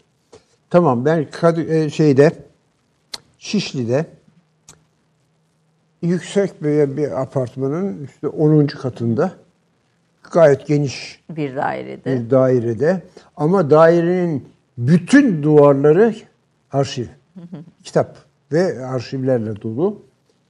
Hem çalışıyorum. Fakat o deprem öyle bir çarptı ki ben e, her gece tabii ol- Ha, oldu, evet. olmuştu. Civarı. ben yatakta yatıyordum. Benim yatak odamın bütün duvarları kitaplarla dolu. Bütün o kitaplar benim üstüme devrildi. Hatta resmini bile çektik. Yani e, eğer sert bir şeyler olsaydı öldürürdü. Ha çok bayağı gece saat 2'de uyandım. Yatağın içinden kitapların altından zor çıktım. Baktım ne oluyor diye. Yalnız apartman da en uçta. Böyle dik bir apartman sallanıyor. Apartman sallanıyor. Ben o zaman korkuya müthiş kap- kapıldım. Şimdi yalnız odadan çıkamıyoruz çünkü kapıların önüne kitaplar dolmuş. Onların. Açılamıyordu. İte kaka zorla bayağı uğraşaraktan bir de asansöre binip e, inmekten de korktum. Çünkü asansör ne, ne yapacak Tabii. belli değil. Yürüye yürüye yavaş yavaş merdivenlerden indim çıktım ve hemen o şekilde karar verdim ki bir daha bu evde oturulmaz. Çünkü bir deprem daha götürür. götürür. Ben onun üzerine şeyde Darıca'da Gazeteciler Cemiyeti'nin arşivi şeysi Huzur kitaplığı, huzur evi vardı. Oraya gittim. Hem de otomobille de gittim. Orada e, nihayet 40-50 kişilik bir yer. Ama dostça oturan insanlar var. Ben de otomobille gittim. Her gün onları alıp gezdirir filan şeyle uzun müddet orada yaşadım. Ha ama bu gidiş bana yani bu deprem bir şey öğretti. E bu arşivleri ne yapacağım? Bu kadar kitap, bu kadar E, eser. tabii muazzam bir çalışma. 300 çuval galiba diye. Evet. ilk çuvalla. önce benden İzmir şey İzmit. daha doğrusu hayır. Ee, ben Edirne Üniversitesi'ne ve- vermek istiyordum. Oranın e, rektörü doktor çıktı. Reddetmiş. Ben çok şaşırdım. Allah Allah. Siz de o kadar şa- kıymetli arşiv. Ha, buna karşılık İzmir Belediye Başkanı müthiş bir heyecanla şey İstedi. yaptı. Arşivimin ilk büyük kısmını İzmir'e verdim. İzmir Şehir Kütüphanesinde. Kütüphanesi'ne. Ve tabii ben çok daha da yapmak yeni yapmakta olduğum çalışmalar için e, arşivlerimden Darıca'ya gittim, yerleştim. Ondan sonra orada bayağı şey yaptık, e, sorunlar yaşamaya başladık filan. Derken kaç? 2015'te zannediyorum. Bir, biraz da şeye, orada tabii gazeteciler cemiyetinin arşivi olduğu için hükümette biraz hoşlanmıyor. Kapatmak filan istiyorlar. Onun üzerine ben arşivlerimden bir kısmını gene e, Kocaeli'ne üniversiteye verdim ve oradan e, yeni yer aradım. Aslında Bu İstanbul Üniversitesi İletişim Fakültesine keşke verseydiniz. Efendim? İstanbul Üniversitesi İletişim Fakültesi İstanbul Üniversitesi'ne doğrudan doğruya Edebiyat Fakültesini verdim. verdiniz. E tamam hocam. Oraya zaten. zaten verdim. Ee, bu, buradan da şeye çekildik. Huzur evinde A- çalışmalarını Ayrılmak sürdürdünüz. zorunda kaldık. Kapandı. Ben bu yeni yerim neydi o? Bir huzur kasev galiba. Kaseve. İşte Kasev eskiden benden konferans almışlardı. tarih konferansları. Onun için tanıyorlardı. Ayrı özel bir oda verdiler. Oraya gittim ama baktım ki artık arşiv miktarı çok çok. Ee, şeye Kocaeli Üniversitesi'ne gene verdiniz. verdim. Ve son yapacağım çalışmalar için e, yani 15 19 evet 2015'in sonundan itibaren orada çalışır oldum. Yalnız şöyle bir şey oldu. 2018'de diyelim yahut da 17'nin sonu filan ben şiddetli bir ağır, bir e, rahatsızlık geçirdim. Eh, yaşlanmanın çok Kaç da- yaşındasınız hocam? Şimdi ben 90'ı geçtim. Evet. 90'ı e, Aralık 2018'de 90'ı geçtim. Geçtiniz. Evet. Ha. Olabilir tabii. Çok tabii bir şey. Bir rahatsızlıklar yaşıyordum filan. Şeyde e, bu gittiğim huzur evinde artık tekrar yeni araştırma değil de yapmış olduğum e, şeyler var. Dosyalar var Onları düzenledik. konular ha o konulardan yeniden yazmak. Çünkü çok yani benim anormal arşivim vardı.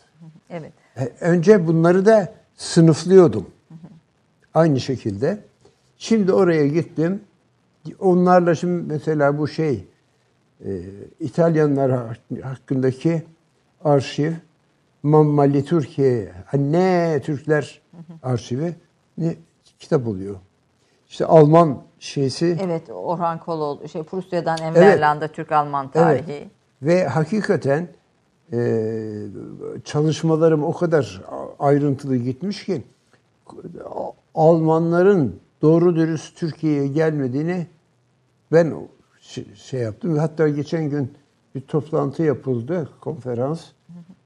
En aşağı 40 tane imza attım. Evet. Çünkü Türk-Alman ilişkileri bugün de önem taşıyor. Ha Yani tabii. geçmişte olduğu tabii. gibi yani Prusya Sonra ben 3 İmparatorluğu. senede ayrıca Türk işçilerinin Almanya'daki hayatının içinde yaşadım. O, o da var kitap, Tabii kitabın arkasında. hem. Cumhuriyet, şey pardon yanlış söyledim. Hem Milliyet hem de Hürriyet gazeteleri Almanya'daki Türk işçileri için baskı yaparlardı. Siz aslında tarih gazetecilikten tarihçiliğe geçmişsiniz ve tarihçiliği daha derin bir e, Tabii, gayet iş hali, haline Ciddi, ciddi evet, evet. getirdiniz. E, Ecevit'in de danışmanlığını yaptınız. Yaptım. Ulus- aynı zamanda akrabanız da Ecevit. Ecevit'in kendisinin de aslında hanedanla bir uzakta olsa akrabalığı var. Var. Ama yani şöyle bir şey var. Ecevit'le çok iyi anlaşırdık. Yani şu var. Ben şimdi ba- bahsettiğimiz gibi 15 ülkede çalışmış, onlarla temas etmiş. Bir de bu hani uluslararası Arşivlere şeye gelmişim. Dolayısıyla e, Avrupalılar dahi bana bir başka türlü bakıyorlardı. Hani e, e, üniversiteden aldığım şey filan bahsetmiştim. Ha Ecevit'e uluslararası bilgiler konusunda danışmandım. Yani mesela Ecevit'in Rusya, Amerika, Fransa, Almanya, bütün dünya seyahatlerinde beraberdim. Beraber oldunuz. Çünkü ben Ecevit'in hepsini bilmesi imkanı yoktu. Ama ben o ülkelerin bütün gazetecileriyle falan temaslı olduğum için Tabii uzun süre basın yayın genel müdürlüğü de yaptınız. Yaptığım için biliyordum. Dolayısıyla yaşamamı böyle sürdürdüm. Bu şekilde Ece, ve hakikaten saygı duyarım Ecevit'in şeysine. Yep, e, Türkiye'deki fikir karışmasının içinde yeniden kurmaya çalışıyordu. Cumhuriyet Halk Evet. Partisi'ni. Fakat e, e, CHP'nin içinde de muazzam şaşkınlıklar doğmuş. Halen de galiba bu devam Öyle. ediyor. Hayır bir de önemli şu var. Şey diye görüyorlar. E, herhangi bir şekilde başka bir e, sistem olursa o sırada biliyorsunuz sol hareket diye bir şey başlamıştı. İşte dev sol falan, karma- devrimci sol aslında. Karma karışık gidiyorlardı. Ecevit sola karşı değildi. Ama solcu değildi. Yani- Ecevit solcu değildi diyorsun. Hayır hayır. Bilakis idare etmek istiyordu ama o soldaki akım işin tuhafı şurada. Türk çünkü Ecevit orada haklı. Köylümüzle alakası olmadığını biliyordu sol akımın. Sosyalist e, e, rejimi Denge getirmek ama isteyen. kimde? Üniversiteli öğrenciler. Evet. Ya bunu ben de yaşadım. Üniversiteci e, öğrenciler çıkıyorlar, solculuk diyorlar. Kardeşim üniversiteye kaç kişi gidiyor? Ü- Köylüm Almanya'ya kaçmış. İşte ben de- İşçi, misafir işçi olmuş. işçilik yapmak istiyor. Sen ona diyorsun ki Halk devlete baş kaldır. ya, olmaz filan filan böyle bir şeyin içinde E- Ecevit'i sıkıştırdılar. Hatta beni bile e, çok garip bir şekilde o sol kesim komünist ilan etti. Sizi. Gazetelerde çıkmıştır. evet. Alelacayip. Ne alaka? Hiç alakası yok. Her neyse biz itiştik, kakıştık derken Ecevit'i devirdiler. Ben ve bir e, danışman daha vardı şeyin e, Ecevit'in. Ecevit'in. Biz üçümüz beraber çok kapı dışarı edildik. İyi. O sırada yalnız bana şey geldi. de- Demirel hükümeti gelmiş. Aman diye bir adam yolladılar. Papa Türkiye'yi ziyaret edecekmiş. Avrupalıları ve 500 gazeteci geliyor Avrupa'dan. Avrupalılara e, Türkiye'yi anlatmakta hiç kimse yapamaz. Sen şimdi hakikaten benim o kabiliyetimi görmüşler. Güzel. Ben de istifa etmişken hadi göreve dön dediler. Tamam. E, Basın Yayın Genel Müdürlüğü'ne döndüm. O Avrupa Papa ziyaretini ve o Papa'yla beraber gelen 500 gazetecinin uy- Şimdi Türkiye çe- çevresinde uyutulması var. Şimdi biliyorsun bağıracakça. Şimdi ben evvelce bahsettiğimiz gibi Avrupa basınında birçok her tarafta gazeteciler listesinde sayıldığım için o Avrupalı gazeteciler bana saygılı son derece. Bir girdim, geldin abi, hoş geldin. Şeyin, Papa'nın ziyaretini son derece yumuşak yaptık. Çünkü basın illaki bize bir hücum edecek Avrupa basını. Tabii. Adet üstü Ha, üzere. Ama ben, benden beni çok iyi tanıdıkları için o kadar rahat bir şey yapıldı ki. Şey yaptık çok güzel bir şekilde. Hiç Türkiye aleyhinde de yaptırtmadım. Ama dediğim gibi o hani şeyde başlamış olan çalışmalardan dolayı.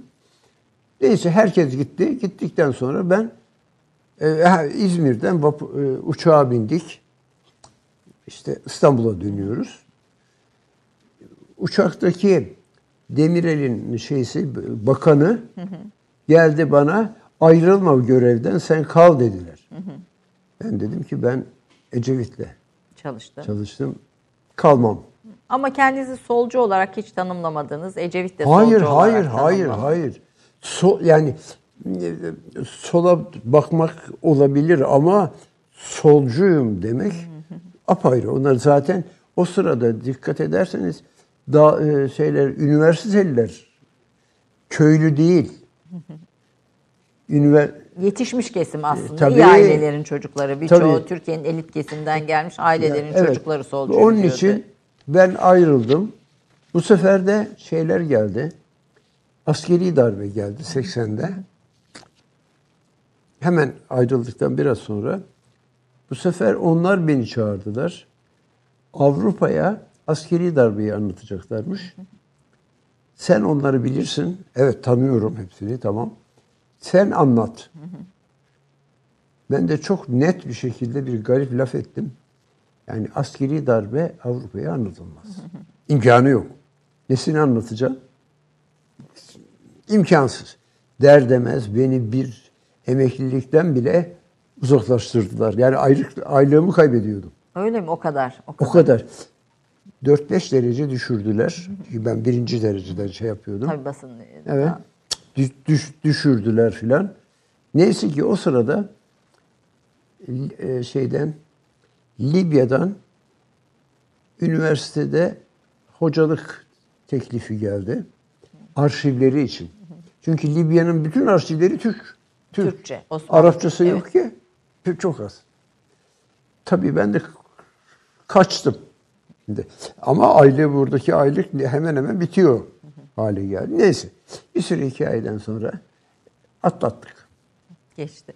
Efendim, Türk basınında da e, önemli tabii görevlerde Tabii. bulunduğunuz gazetelerde bazı önemli konuları ilk gündeme getirmiş kişilerden birisiniz. Mesela Miyop Churchill olayı nedir? Bunun üzerine de bir kitap da yazmışsınız hatta.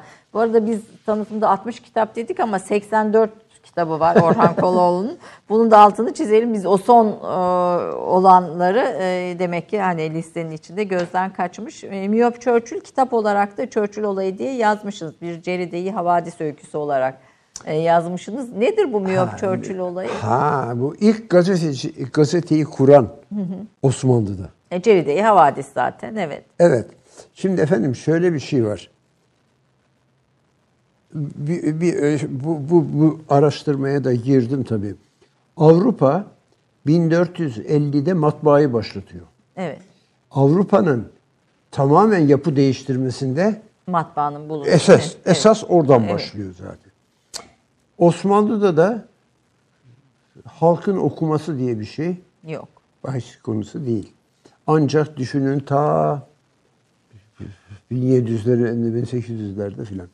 Şimdi dolayısıyla çok tuhafıma gitti. 1820'lere yönelik bir dönemde bir e, İngiliz Kadıköy e, tarafında ki o zamanlar Kadıköy bomboş tarla şeysinde. Orada bir ilk gazete çıkarmış. İşte Şimdi çok tuhaf bir şey. Ba- basmış örnek de var. Onları bulunca ben aptala döndüm çünkü hiç böyle şeylerden Ra- Evet bilgisi de yok. hiç. Ha adam ama Osmanlı'yı ve Türkiye'yi Avrupa'ya o anlatıyor. Ha, tabii çok önemli. Yani o de- o de- o dergiden 1920'lerde. 10 tane satılsa Evet. önemli değil. İlgilenenler zaten öğrenecek. Böyle bir şey. O zaman bizim matbaa şeysinde yeni adımlar atmamız gerektiği fikrini ilk gazetemiz olarak derken Mısır'da zaten şey çıkmaya başlar. Gazeteler. Ha, evet Türkçe, Arapça. Ha, buna karşılık da Osmanlı kendisi o zaman biz matbaa politikasıyla yeni bir dünyaya bakış. Ortaya koyabiliriz diyorsunuz. Ama tabii çok geç, gecikmede. Ne kadar gecikmişiz. adamlardan 500 sene, 400 sene Tabii. Sizin İbrahim Müteferrika üzerine de yazdıklarınız var. Türkçenin bozulması üzerine de Evet, tabii. evet. E, Türkçenin İngilizceye e, yaklaşması üzerine de özellikle söylediğiniz Tabii. şey var. Bu dil kaybı neye sebep oluyor? Şimdi efendim dil hakikaten çok enteresan. Osman s- şimdi saraydaki dil ayrı. Os, e, saray bütün e, yönettiği insanlara da ona göre talimat veriyor filan. Ama yönettiği insanlar memurlar. Halk, Anadolu halkı yok. Okuma ya- yazma. Abdülhamit'te zaten eğitim başlar. Evet. Kabul etmek lazım. Hatta biraz önce filan diyeceksin ama asıl köklü olarak dolayısıyla bizim e, e, toplumu yönetme taktiğimiz çok sonra gelir. Yavaş gelir. Eh, bunun bedelini ödeyeceksin. Türkçe'de. E, Oktay Sinanoğlu yabancı dille eğitimin tuzak olduğunu söylemişti. E, He. siz de onu ye- kitapta yer vermiştiniz. Katılıyor musunuz? Şimdi görüşüne? yabancı dil şöyle bir şey var. Ben e, ki babam da çok tutkuluydu. E, Daha düşünün 1890'larda e, şeye gelmiş. İstanbul'a gelmiş ama Galatasaray'a girmek istiyor. Çünkü o zaman bütün Osmanlı içinde geçerli olan Fransızca ve Galatasaray. Hatta öyle ki Galatasaray'dan mezun olan şeye gidiyor. Bürokrasi, direkt Tamam devlette en, yer en alıyor. üstte. Nitekim e, babam e, biz şey, Cumhuriyet döneminde dahi hem beni hem e, birader Doğan'ı Galatasaray'a göndermiştir. Şimdi yani Galatasaray'ın etkisi muazzam. Ama Galatasaray'a giren bütün Avrupa'ya da bakar. Böyle bir şey şaşkınlık içinde e, kimse Kendini unutuyoruz. unutuyoruz. Türkçeyi unutuyoruz. Şeyin Anadolu'daki insanların kendi aralarında konuşmalarının da tam sitele bağlanmamıştır. Ancak işte Abdülhamit'ten sonra okul sistemi. sistemi gelmiştir. Bütün bunların bugün Türkçenin bozulması e, sonucunu doğurması da Doğru. no- Evet, no- no- evet. normal ama biz yine de sahip çıkalım diyorum. Efendim çok çok teşekkür ediyorum. Aa. Katıldınız, zahmet ettiniz. Aa, rica Ee, ederim. Böyle uzun bir yoldan da geldiniz. Aa, rica Ee, ederim. Da, Darıca'da kaldığınız yer. E, şeref verdiniz de tabii bu kadar çok kitap ve bu kadar çok emek mutlaka hepsi de okunmayı hak ediyor. Ve bu İnşallah. konuda Çok teşekkür ederim. Için İnşallah e, e, bütün çabam şimdi 90'a 84 kitap demiştim. 90 yaşında 84 kitap. Hayır. Ama iki tane e- etkil e, iki üç tane daha etkiledim. 87. 90'ı tamamlayayım istiyorum. Ha, 90 90 kitap. 90'da 90. 90'da 90 kitap olsun efendim. Süper Olsun bir şey. inşallah. İnşallah 90'da 90 kitap olsun. Bekliyoruz en kısa zamanda. Sağ olun. İnşallah onlar da e, baskıya girer. E, programı kapatmadan önce merak ettim. Tarihte kahramanınız var mı? ne gibi? Yani e, bu tarihi olarak çok önemli birisidir. Benim kahramanım bu dediğiniz birisi var mıdır? Birisi mi? Hani Evet bir, bir isim, bir kahraman. Hani Ha, bir başka. Evet, evet evet sizin bir kahramanınız bütün bu. Şimdi efendim tarihe vallahi bu, bu şekilde bakan biraz zor. Zor değil bu kadar. Hem, Ben de- hem evet. eksisi hem Çünkü, artısıyla. e, şimdi dikkat ediniz bakın. Amerika, İngiltere, Fransa, Almanya, İtalya, Balkanlar, Arnavutluk, Selanik, e, şey, e, Rusya, Evet. Moskova. Moskova. Sadece Moskova'da da değil de orada iki üç ayrı yer. Azerbaycan, Bakü. Ba- Baku, S- sonra e, Cezayir, Tunus, Libya, Beyrut, Mısır, Kudüs de var. Kudüs, ha şey, e, Pakistan, Bağdat dediniz. Pakistan, ta Hindistan, Bu arada Hintli, Hintli Müslümanların e, hilafete ve Tabii, Osmanlı'ya tabii, tabii. yardımlarını da falan ilk yazanlardan birisi E, sizsiniz. tabii ben- Yani Hintli Müslümanlara ait o belgeleri ilk bulan, yazan Evet, evet, ve çünkü- gündeme getiren birisiniz. E, Çünkü Pakistan'da da bir buçuk yıl görev Evet. yaptım. Oranın ve o fırsatla hem Afganistan hem de şeyin e, Hindistan'ın arşivlerine girdim. O muhteşem bir şey. Muhteşem bir şey. Şimdi dünyada bu kadar çok değişik arşivlere girmiş adam bulmak Çok zor, mümkün çok değil. şey. O, bunu, bu be- bende dünya çapında bir bakış Ortaya. gerektiğini. Çünkü Pakistanlı Osmanlı'ya kızmış. Tamam. Ama sadece Osmanlı hiçbir anlam taşımıyor. İngilizler var. Evet. Tabii. Yani çok bir şey içinde Çok Osmanlı faktörlü bakıyorsunuz meseleye. Hadi müthiş şekilde. Hatta ben e, bahsetmedim ama e, Ru- Rus işgalindeki Orta Afrika yani Türkistan'a filan da gittim oradaki. Kısa ama orada dahi temasım oldu. Evet, demek şimdi baktığınız zaman dünyada çok değişik bir yapı var. Hep kafamda şey kurulmuştur. Çin diye bir ülke var. Bu çok önemli. Çin daha bin yani İsa'dan önce Çin duvarı diye bir şey yaptırıyorlar. 2500 kilometre uzunluğunda Evet. 15 metre yüksekliğinde bir duvar. Mantıksız diyeceğim. Hayır. Çin coğrafyaya çok uygun bir yer. Orta Asya'sı Orta Asya kupkuru. Hunlar filan Türkler Çin'e girmek istiyorlar. Onu- bu ama araziye haklılar. evet. Yani şey- bu hep işgal mişgal meselesi değil. Ayakta kalmak, yaşamak Hayatta- ve evet. yaşatmak. Ha, Çinli girmesinler diye ama dikkat edin. İsa'dan önce. Evet. Ha, Çin bugün hala var. Demek ki coğrafyanın da getirdi. Bunun için de düşündüğüm zaman Kuzey Amerika hiçbir hiçbir şeyi yetiştirmiyor değil mi? Evet. E yok coğrafyası çünkü kötü. Müsait değil o tropikal. Afrika'nın ortası. Yetişmiyor evet.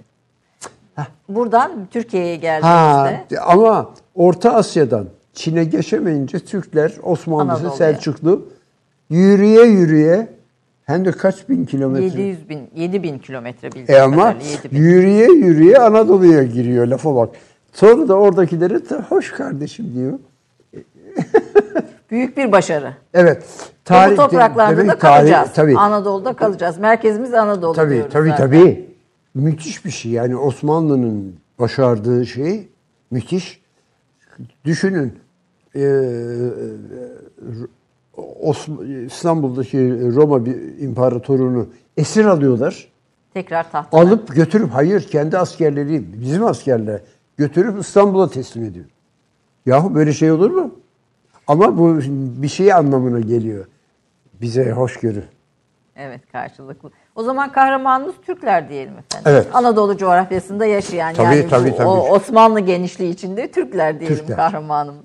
Çok teşekkür ediyorum katıldığınız için. Tekrar. Efendim Türk kahvesinden de bu kadar e, 90 yıllık bir tecrübeyi, Şimdi birikimi bunu- aktarmaya çalıştık. E, 84 kitabın özeti de bir buçuk saate ancak bu kadar sığdı. Ancak kesinlikle sizin bütün bu tecrübe ve birikimlerinizin... Bundan, bundan bir şey yollayacaksınız değil mi? Tabii tabii bir kayıt yollayacağız. Bütün bu tecrübe birikimlerin daha geniş mülakatlarla, daha geniş sohbetlerle gelecek nesillere aktarılması lazım. İyi günler diliyorum efendim. Hoşçakalın.